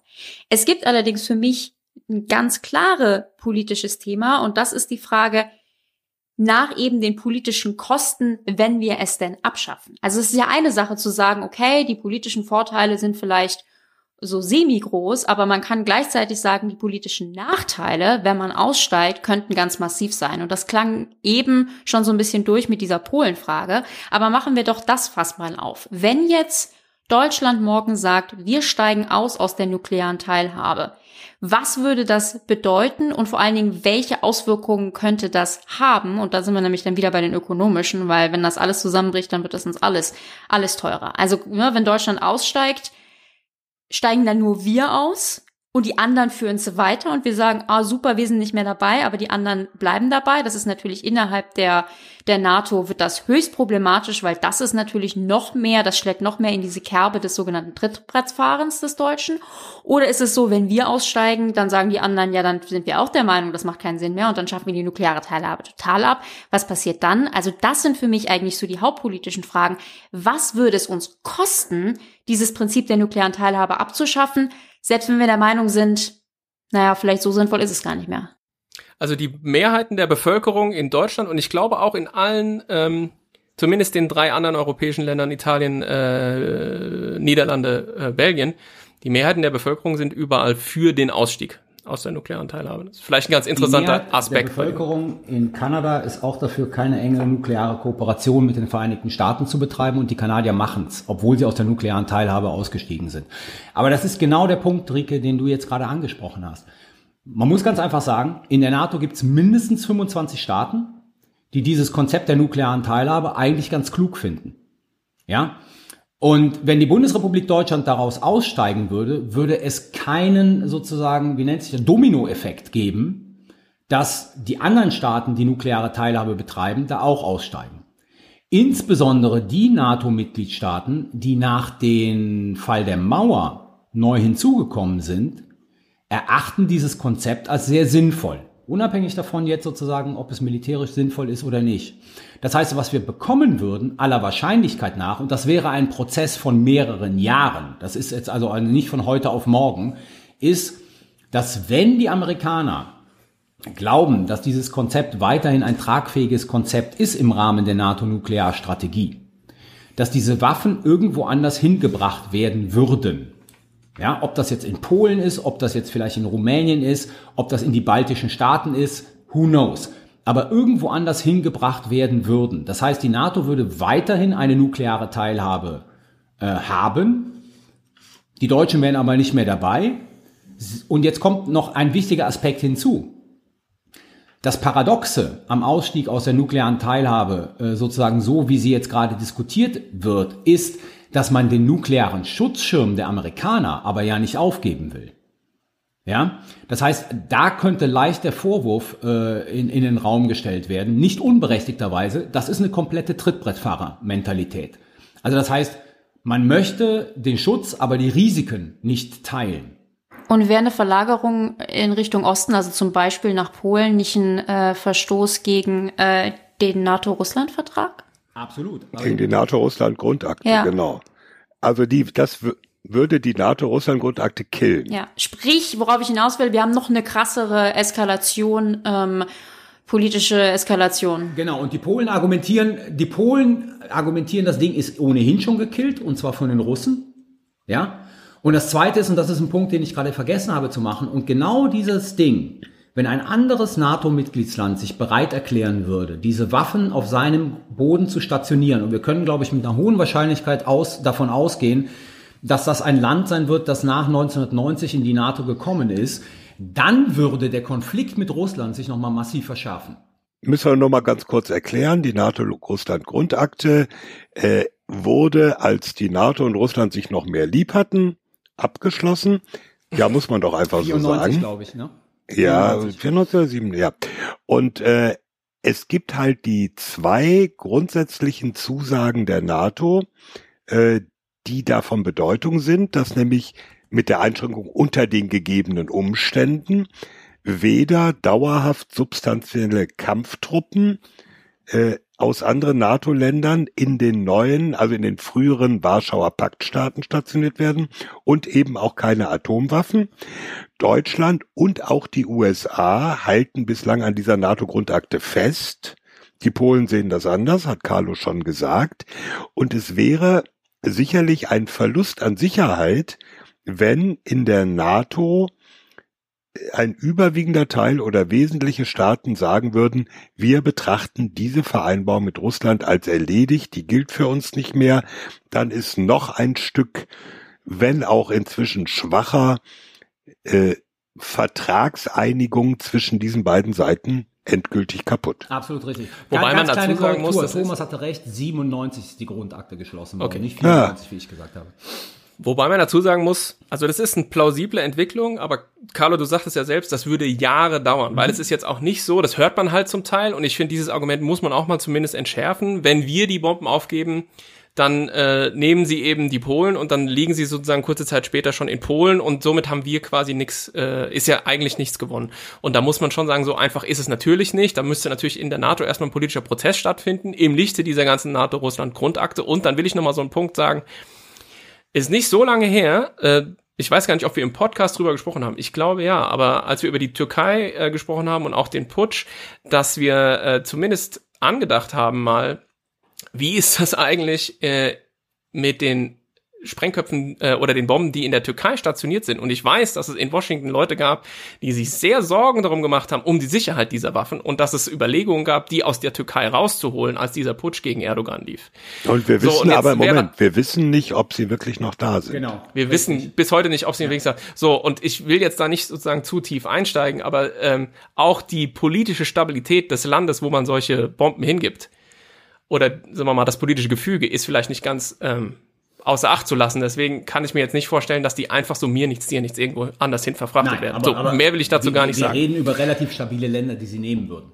So, also ja, okay, ja. fair enough. Aber ist denn in dieser Runde jetzt totale Übereinstimmung zu sagen, wenn Deutschland tatsächlich aussteigt, dann ähm, finden die anderen NATO-Länder es wahrscheinlich eher nicht gut, aber die anderen Länder der nuklearen Teilhabe zucken mit den Schultern und sagen, weird, aber wir machen das nicht. Also sieht niemand quasi die Gefahr, dass dann irgendwie Belgien und die Niederlande und ich weiß nicht, nicht vor allen Dingen eben auch gerade die Bevölkerung.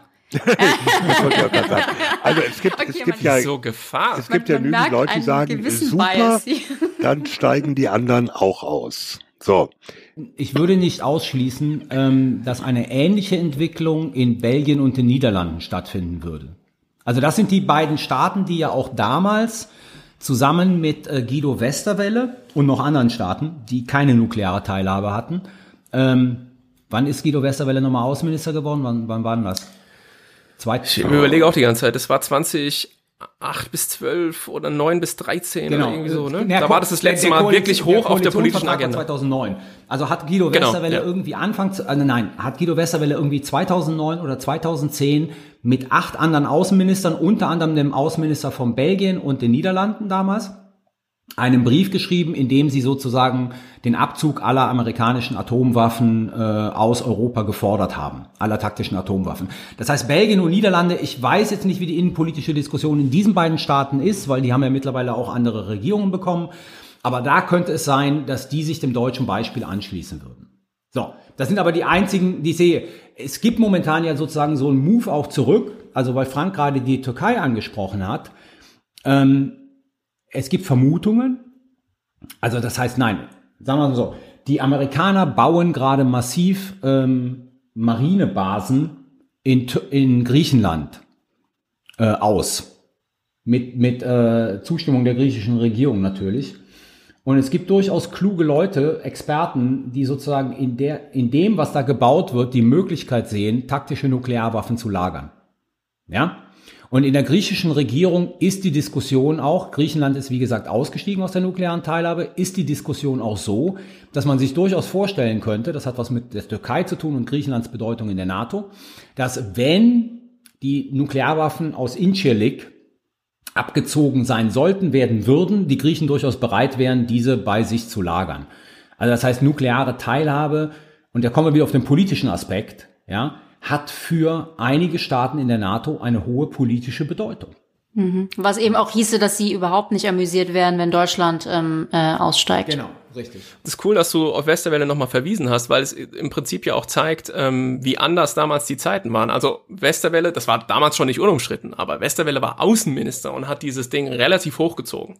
Und da war äh, über, also da war ernsthaft nachzudenken über Ausstieg aus der nuklearen Teilhabe. Das war natürlich vor der Krim-Annexion und vor äh, dem Krieg in der Ostukraine. Das heißt, nach 2014, nachdem er kein Außenminister mehr war, ist natürlich auch die Lage so ein bisschen anders und vielleicht möglicherweise, oder das ist nicht vielleicht möglicherweise, sondern das ist ganz sicher für sehr viele Diskussionsteilnehmer Anlass, diese nukleare Teilhabe auch in neuem Lichte nochmal neu zu bewerten. Äh, da nehme ich mich im Übrigen selber nicht aus. Also wenn du mich vor 2014 gefragt hättest, hätte ich gesagt, weg mit den Dingern. Braucht kein Mensch. Militärisch alles Kokolores.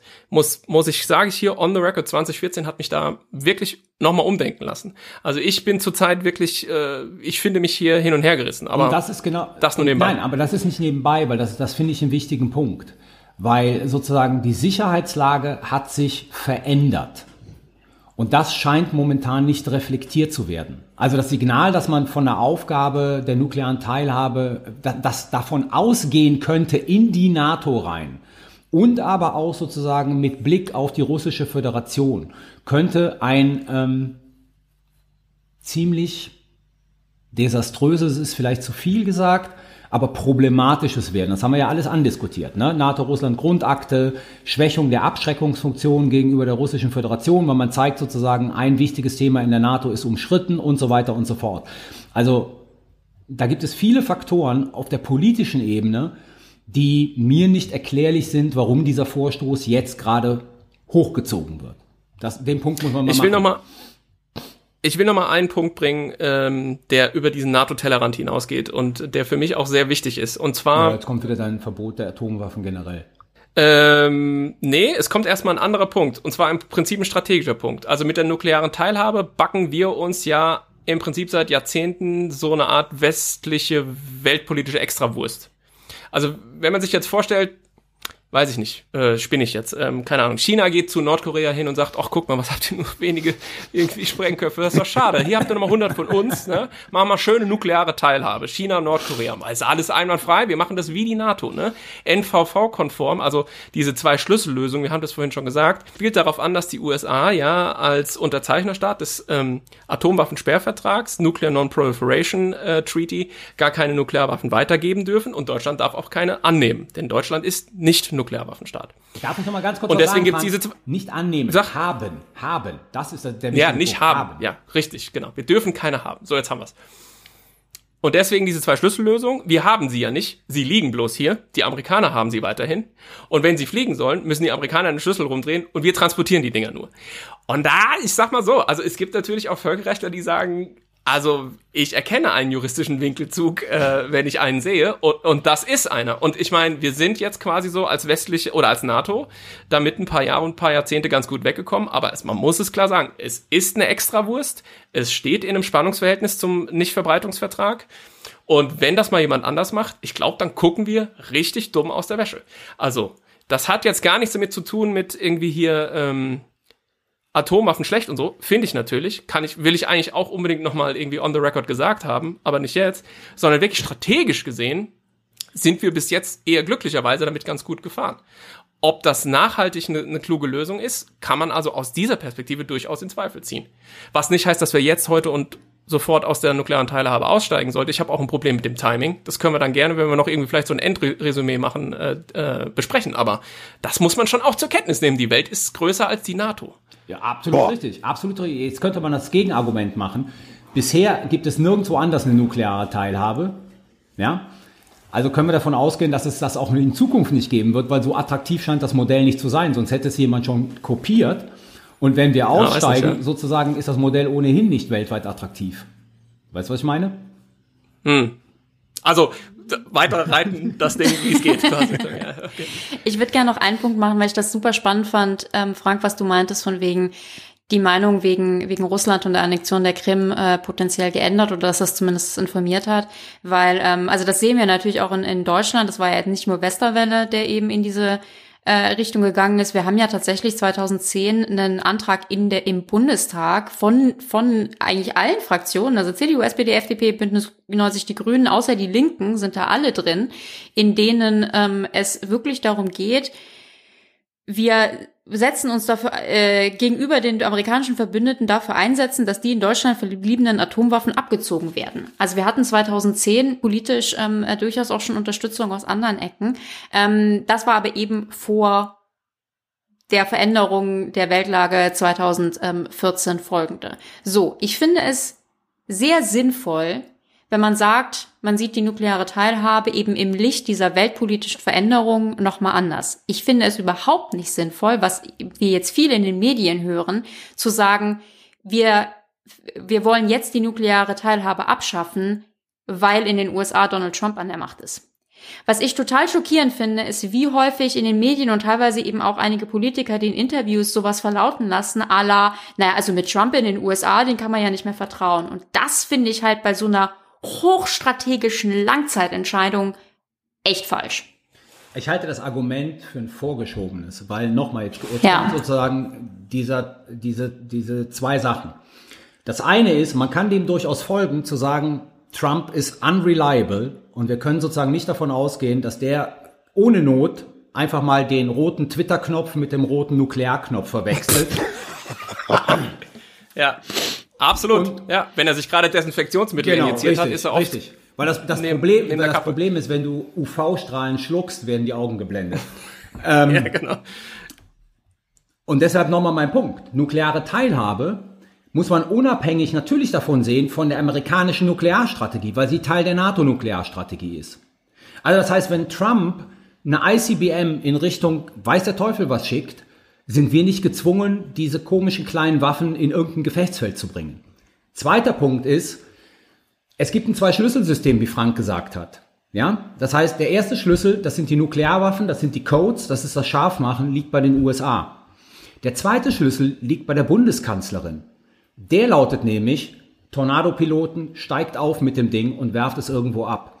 Also selbst wenn Trump so eine Scheiße machen würde, kann die Bundeskanzlerin noch immer sagen, weißt du was? Ich fahre in Urlaub, ich werde da keine taktische Nuklearwaffe verbringen. Das ist das eine. Der zweite, das zweite, der zweite Punkt ist. Ich fahre in Urlaub. Geht doch nicht wegen Corona, Mann. Ja, aber in Deutschland darf man ja mittlerweile wieder reisen. Ach so, stimmt. So. Ach Gott. Der zweite Punkt ist, und jetzt kommen wir auf diesen Antrag, den du genannt hast, den ich nicht kannte, ja. Rike, aber das, das, es gibt sozusagen schon seit langem 2009, das war CDU-FDP-Koalition. Ich weiß nicht, ob es davor auch in einem Koalitionsvertrag stand. Natürlich ähm, immer die Bekundung, dass man sich darum bemühen wird, die Nuklearwaffen aus Deutschland abzuziehen. Jetzt kommt aber das große mhm. Aber. Immer aber als ein Prozess im Rahmen einer größeren ja. nuklearen Abrüstungsinitiative. Oder eben hier steht im Zuge der Ausarbeitung eines neuen strategischen Konzeptes der NATO. So, ne? Also Hast du recht. reingesetzt im Rahmen von etwas Größerem. Und das ist die Politik, die von CDU über Grüne, über SPD, FDP alle bislang verfolgt haben. Das, was wir jetzt haben, ist im Prinzip eine unilaterale Bekundung, ohne das eingebettet zu haben in irgendeinen größeren Prozess, zu sagen, wir wollen die Waffen weghaben. Und das ist sozusagen das neue Momentum. Ja, also es geht nicht darum, sozusagen, dass hier eine Politik betrieben wird, die in Kontinuität zur Regierungspolitik steht, sondern Kontinuität würde bedeuten, wir bräuchten Abrüstungsinitiativen, wir bräuchten vielleicht neue Initiativen zur konventionellen Rüstungsbegrenzung. Das heißt, alles eingebettet in ein größeres System von Rüstungskontrolle und Rüstungsbegrenzung und Abrüstung, wo dieser Move dann, und jetzt komme ich wieder zu Frank, militärisch und strategisch Sinn machen würde. Und das fehlt in diesem jetzigen Vorstoß. Das ist nah an dem, was ich mehr oder weniger als Fazit sagen würde. Bevor wir aber alle vielleicht irgendwie ähm, den letzten Satz sagen. Eine Sache, wenn wir ein bisschen in die Zukunft blicken, will ich schon nochmal aufgeworfen haben. Es ist ja trotzdem so, und darüber haben wir hier auch oft gesprochen, dass die, das transatlantische Verhältnis sich verändert. Also wir sind definitiv nicht mehr im Kalten Krieg, so viel ist klar. Und wir sind auch nicht in dieser seltsamen Zeit, die nach dem Kalten Krieg kam. Es beginnt gerade irgendwas Neues und wir wissen offen gesagt noch nicht wirklich, was das ist. Ähm, und deswegen, klar, NATO ist das eine, die irrleuchtende äh, Trump-Figur äh, ist das andere. Aber auf lange Sicht ist ja das, wofür die ähm, nukleare Teilhabe sozusagen ein Bombe gewordenes Symbol ist, nämlich diese enge Verkopplung. Wie, äh, also das hat ja was damit zu tun, dass man Lasten teilt, Risiken teilt, aber sich gegenseitig auch Einfluss gewährt, ja. Dass das vielleicht möglicherweise doch in einem überschaubaren Zeitraum auszufransen und sich zu verändern beginnt, ist zumindest eine Möglichkeit. Will sagen, und ich weiß, was jetzt gleich passiert, sind denn Alternativen denkbar? Stichwort Euro-Deterrent. Ja, europäische Abschreckung, oh. französische Initiativen. Oh. Future Combat Air System als irgendwie äh, Trägersystem für französische Nuklearwaffen, um eine eigene europäische Abschreckung irgendwie auf die Beine zu stellen. Nicht, dass ich ein Fan von der Idee wäre, aber man muss sie man muss sie irgendwie zur Kenntnis nehmen. Äh, sie beginnt immer mehr Teil der Diskussion zu werden. Und ähm, was ganz klar ist, äh, ist eben, das transatlantische Verhältnis wird nicht auf Dauer gleich bleiben. Und dann muss man vielleicht in die eine oder andere Richtung sich dann doch auch mal bewegen und kann nicht sagen, auch wenn das Timing jetzt schlecht sein mag, ich glaube, da sind wir uns tatsächlich auch einig. Also da wäre ich auch dabei, der ich sicher kein Fan von, von äh, Nuklearwaffen und all den Dingen, die dazugehören, bin. Auf lange Sicht kann man, glaube ich, vielleicht nicht ewig an dieser Sache festhalten, sondern muss sich irgendwie bewegen. Also, fair enough, könnte ein Prozess sein. Äh, da müsste man jetzt anfangen, über sozusagen Möglichkeiten und Alternativen zu reden.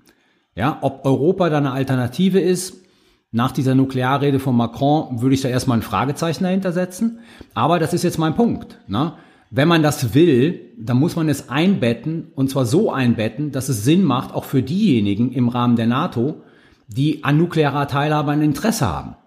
Ja, dann darf man sich nicht sozusagen in eine Politik begeben, wo letzten Endes man angeklagt werden wird, Trittbrettfahrer zu sein. Und unilateral zu sagen, wir wollen die Dinge raushaben, ist da der falsche Weg. Also da fehlt mir viel zu viel Konzeptionelles. Das klingt jetzt eigentlich schon so, als äh, hätten wir die Schlussrunde quasi schon eingeläutet. Das sollten wir aber auch tun. Aber äh, mein, ich fange einfach mal an. Mein Eindruck ist so ein bisschen, äh, dieser, dieser Vorschuss der SPD kommt A, nicht nur überraschend, sondern auch äh, unvermittelt und man weiß nicht so recht, warum jetzt. Äh, er ist äh, sag ich mal jetzt so ein bisschen ungeschützt, eher so nach innen gerichtet, äh, also Richtung eigene Partei, Richtung Friedensfreunde und vor allem, das denke ich, ist das Hauptproblem, außer der Aussage, raus mit den Atomwaffen aus Deutschland, ist eigentlich keine wirkliche Zukunftsperspektive. Na, wenn man, gut, raus mit den Atomwaffen aus Deutschland und überhaupt alle Atomwaffen verbieten. So.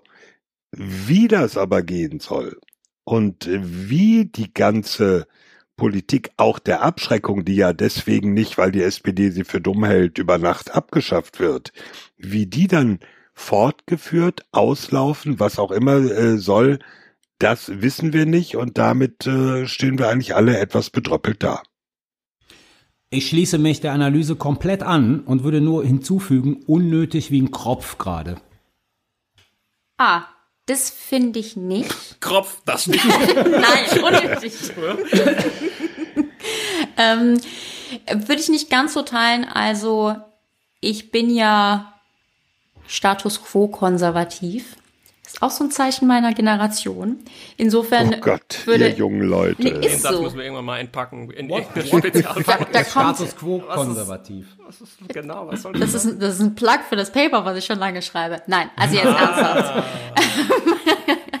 äh, worauf ich hinaus will, ist, ähm, ich, ich muss sagen, auch nach unserer Diskussion jetzt, ähm, würde ich sagen, ich will eigentlich an dieser Geschichte nicht rühren, weil ich finde, die Kosten sind zu groß. Und ich habe das vor allen Dingen eben aus einem europäischen verbündeten Blickwinkel, sehe ich mir das an und denke mir, das ist, das kann solche Verwerfungen mit anderen europäischen Alliierten ähm, hervorrufen, wenn wir uns selbst von der nuklearen Teilhabe verabschieden. Das ist es mir einfach nicht wert. Aber ich finde ja schon lange, dass wir in Europa eben über Alternativen zumindest diskutieren sollen, auch wenn ich auch nicht sagen kann, wie die aussehen. Ob es jetzt die französischen Atombomben werden, habe ich auch so meine Zweifel. Ähm, das finde ich aber hochwichtig und vor dem Hintergrund stimme ich nicht ganz zu, dass ich die Diskussion unnötig finde. Wie leider so oft ich, ich ist meinte, natürlich. ich meinte, der Vorstoß ist unnötig wie ein Kropf jetzt gerade. Ja, ja, naja, aber der Vorstoß führt eben dazu, dass so Leute wie wir und all die anderen Leute ähm, sich halt mehr mit dem Thema beschäftigen. Und ähm, dafür sind wir ja auch sicherheitshalber mäßig da, zu sagen, wir wollen eben diese ganzen Themen ähm, mal vernünftig aufarbeiten und erklären und dass alle drüber nachdenken können. Und das ist ja eben vor dem Hintergrund, was Frank gerade wunderbar gesagt hat. Die Welt ändert sich gerade und irgendwas verschiebt sich und wir müssen sehr viele Sachen hinterfragen, die wir bisher nicht hinterfragen müssten. Vor dem Hintergrund muss ich sagen, bin ich eigentlich ganz froh, dass die Diskussion jetzt, dass wir diese Diskussion haben, auch wenn nicht, es nicht unbedingt so läuft, wie ich es unbedingt so gerne hätte. Und ich fange einfach mal größer an und sag, äh, die Menschheit äh, blickt ja diversen existenziellen Ris äh, Risiken ins Auge, ja, angefangen von globalen Pandemien über ähm, Asteroideneinschläge und ähnliches und Nuklearwaffen zählen dazu und ich finde, ähm, das Ziel muss sein, die loszuwerden. Plus, die Waffen sind menschenverachtend. Äh, wir haben über Sprengkraft gesprochen, wir haben gesehen, die sind nicht sinnvoll einsetzbar. Also, weil sie schon das Proportionalitätsgebot des Kriegsvölkerrechts verletzen. Man kann nie damit äh, so wenig ähm, militärische Gewalt ausüben, wie es angemessen wäre. Und man hat eben dieses Problem des Fallout, ja, das heißt, man schädigt nachfolgende Generationen. Bin kein Freund von den Waffen. Das ist mein Grundsatzpunkt. Was äh, den Ausstieg aus der nuklearen Teilhabe jetzt angeht, bin ich geneigt, ähm, mich euch anzuschließen im Prinzip. Ich finde, das Timing ist sehr schlecht. Und ich frage einfach mal ganz schnoddrig, was kriegen wir? Außer Karma-Punkten. Klar kriegen wir natürlich Applaus von der NGO-Community und der Rüstungskontroll-Community und der Abrüstungs-Community, wenn wir sagen, wir werden die Dinger jetzt los, weil wissen wir alle, und es hat uns ja auch der Frank gesagt, Nuklearwaffen sind ganz schlecht und menschenverachtende, grauenhafte Waffen. Aber was kriegen wir noch? Muss ich mal ganz frech fragen, was kriegen wir dann noch dafür? Und da ist einfach nichts zu holen. Wir müssten die einbetten in einen größeren Prozess, ganz klar, wo man sagt, beispielsweise irgendwie so ein New Start Modell oder äh, oder was auch immer vielleicht nach New Start kommt, also dem bilateralen Rüstungskontrollvertrag zwischen Russland und den USA, wenn es den denn überhaupt noch gibt. Es sieht ja sehr sehr düster aus, der müsste 2021 bis 2021 verlängert sein. Bisher tut sich nichts. Die Russen wollen unbedingt, äh, die Trump-Administration bewegt sich nicht. Aber in so einem Prozess müsste man die Dinge auf den Tisch legen und sagen, so, wir geben die nukleare Teilhabe auf. Russland schieb du mal bitte deine taktischen Nuklearwaffen äh, vom Tisch, dass man Verhandlungsmasse mit diesen Dingern erzeugt. Sie einfach so wegzuschenken, plus dann, da glaube ich äh, sozusagen, dass die Kosten in der NATO entstehen, plus die ganzen politischen Schäden, die man, den Flurschaden, den man anrichtet damit. Das finde ich einfach zurzeit auch Nuklearwaffen schrecklich hin oder her keine attraktive Option. Ich will mal abschließend ein Szenario aufmachen, das ein bisschen düster klingt, aber das gar nicht so unrealistisch ist. Also wenn wir auf die ähm, nukleare Teilhabe verzichten, wenn sozusagen in einer möglichen zweiten Amtszeit Trumps die Schäden am transatlantischen Verhältnis so weitergetrieben werden, dass man eigentlich nicht mehr von einer besonderen Beziehung reden kann, wenn es keine Alternative gibt zur Organisierung einer nuklearen Abschreckung Europas, dann landen wir, und das mag jetzt für einige sozusagen ein bisschen zu weit klingen, aber es ist nicht unrealistisch, dann landen wir über mittelfristig bis längerfristig bei einer Diskussion, die deutsche Atombombe bedeutet. Und das möchte ich auf keinen Fall erleben. Wie üblich schließen wir mit sehr positiven Aussichten. Das ist ja fast schon unser Markenzeichen inzwischen. Äh, ja, äh, ich denke, das lassen wir jetzt mal so stehen, weil jetzt haben wir schon ziemlich lange drüber geredet, ziemlich viel erklärt. Und ich denke, äh, oder ich hoffe, jetzt haben wir allen HörerInnen, auch den neuen, ein bisschen was vermitteln können und ein bisschen auch äh, Stoff zum Nachdenken geben können. An der Stelle machen wir mal einen Schnitt äh, und verweisen darauf, dass ihr uns auf allen gängigen Podcast-Plattformen findet, dass ihr bitte, bitte Werbung für uns macht, dass ihr bitte, bitte bei Apple iTunes, nein, heißt ja nicht mehr Apple iTunes, wie heißt es? Apple, Apple Podcast, da freuen wir uns über diese Sterne, je mehr, desto besser. Wir haben, da muss ich kurz noch den Bogen zum Anfang schlagen, weil wir ja unabhängig sind und von niemandem Geld bekommen, müssen wir mal gucken, wie wir unsere zwar nicht hohen, aber existenten Betriebskosten reinholen. Dafür verweisen wir immer gerne auf den Spreadshirt Shop, wo es tolle, tolle Dinge mit dem Sicherheitshalber-Logo gibt. Darunter ein Mauspad und das wurde, ich habe gerade eine E-Mail bekommen, es hat gerade jemand drei Mauspads mit Sicherheitshalber-Logo gekauft. Ich habe einen neuen besten Super. Freund. Wir haben Und, aber und nicht der nur hieß Mauspads. Frieke Ranke, ne? Wir haben nicht nur Mauspads, wir haben Hoodies, wir haben Tassen, wir haben aktuell passend zur Lage, äh, wie heißt das? Masken? Heißt das Masken? Mund-Nasen-Masken. Mund-Nasen-Bedeckungen haben wir mit Logo. Das Ganze findet ihr bei shop.spreadshirt.de slash sicherheitshalber Shop. Und wie sagt Rike immer, sicherheitshalber Mundschutz auf. Ja. So ist das. Ja. Auf Twitter findet ihr uns unter Sicherheitspod und Mails lesen wir gerne unter sicherheitspod at gmail.com. So, die nächste Episode, eine normale Episode wird nicht Zwei Themen, Ja. Fazit von Rieke, Sicherheitshinweise, Ja, also mit, mit allem Zip und Zap, die kommt nächste Woche, die planen wir für den 12. Mai und da wollen wir eine andere Dauerbrenner-Diskussion aufgreifen, nämlich soll die Bundeswehr eine Bewaffnung für ihre Drohnen bekommen? Rike freut sich schon drauf. Das wird klasse, das wird toll, das wird spannend. Bis dahin sagen wir, haltet die Ohren steif, haltet Abstand, aber nur psychisch, nicht sozial. Seid solidarisch, bleibt Körperlich. gesund. Physisch, Genau, Das körperlich. wäre mir am wichtigsten. Ja, körperlich, aber nicht sozial. Bleibt gesund, stay safe. Und damit sagen Tschüss, Thomas Wiegold auf Twitter, at Thomas-Wiegold. Ulrike Franke auf Twitter at Rike Franke. Frank Sauer auf Twitter, at Dr. Frank Sauer. Und Carlo Masala auf Twitter at Carlo Masala 1. Tschüss. Ciao. Ciao, ciao. Ciao.